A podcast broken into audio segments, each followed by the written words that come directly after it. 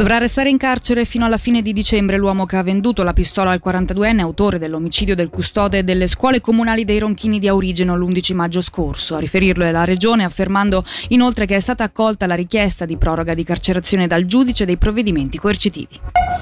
Sabato 7 ottobre dalle 16 in piazza Stazione Bellinzona un comitato di forze politiche e sindacali organizzerà una manifestazione contro l'aumento dei premi di cassa malati con l'intento di esercitare pressioni per ottenere un'alternativa all'attuale sistema sanitario. Per diversi esponenti di PS, Verdi, MPS, Unia e Forum Alternativo servono riforme profonde del sistema che non inducano la popolazione a rinunciare alle prestazioni mediche. Nel servizio sentiamo Giuseppe Sergi, gran consigliere MPS.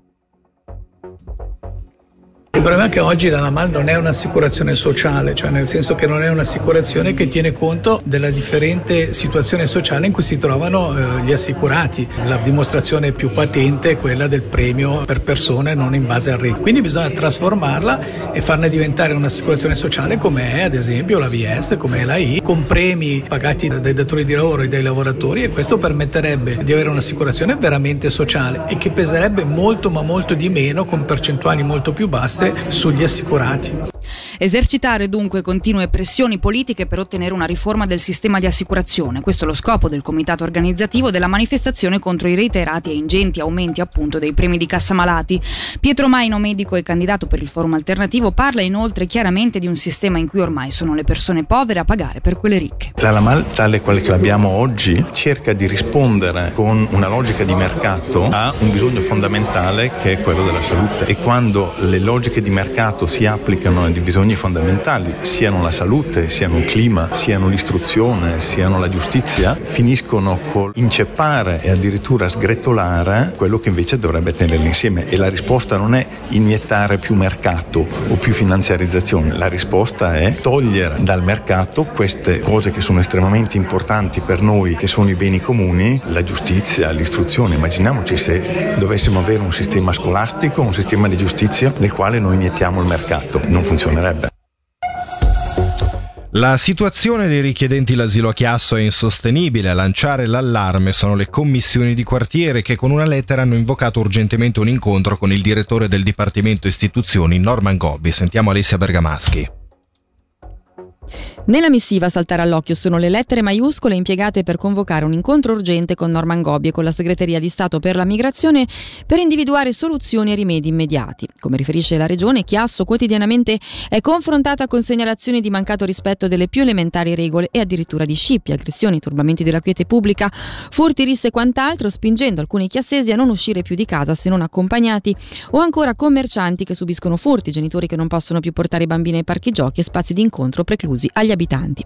A nulla sarebbero valse le rassicurazioni della consigliera Elisabeth Bohm-Schneider che ha anche annunciato una visita nel corso dell'autunno.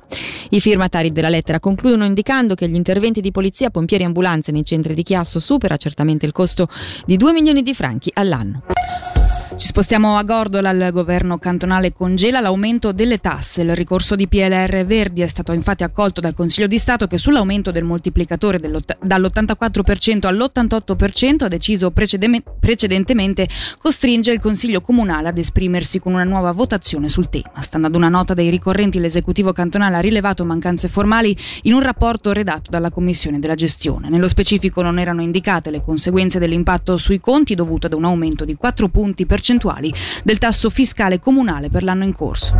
Andiamo a Lugano, bilancio positivo per un progetto e un'iniziativa sperimentali. Il progetto Punto Digitale, che offre assistenza digitale alla cittadinanza in collaborazione con l'USI, ha visto in sette mesi 160 consulenze. Sull'iniziativa è il momento di scegliere. Sentiamo il capo di Cassero Formazione, Sostegno e Socialità Lorenzo Quadri. È il momento di scegliere un progetto mirato all'orientamento dei giovani dell'ultimo e del penultimo anno di, di scuola media, che non solo serve a fornire informazioni sulle professioni, ma dà anche la possibilità di sperimentare personalmente diciamo, delle attività, di confrontarsi con dei professionisti che lavorano in quell'attività all'interno dell'amministrazione cittadina o dell'ente eh, Lugano Istituti Sociali. Il riscontro è sicuramente positivo, interessante, eh, si è potuto nel primo anno offrire 35 stage a fronte di una, di una richiesta maggiore, sono stati effettuati 7 eventi e tramite la comunicazione, l'invio di una brochure sono state raggiunte 1000 1240 famiglie, quindi questo è il bilancio dell'anno scolastico 2022-2023.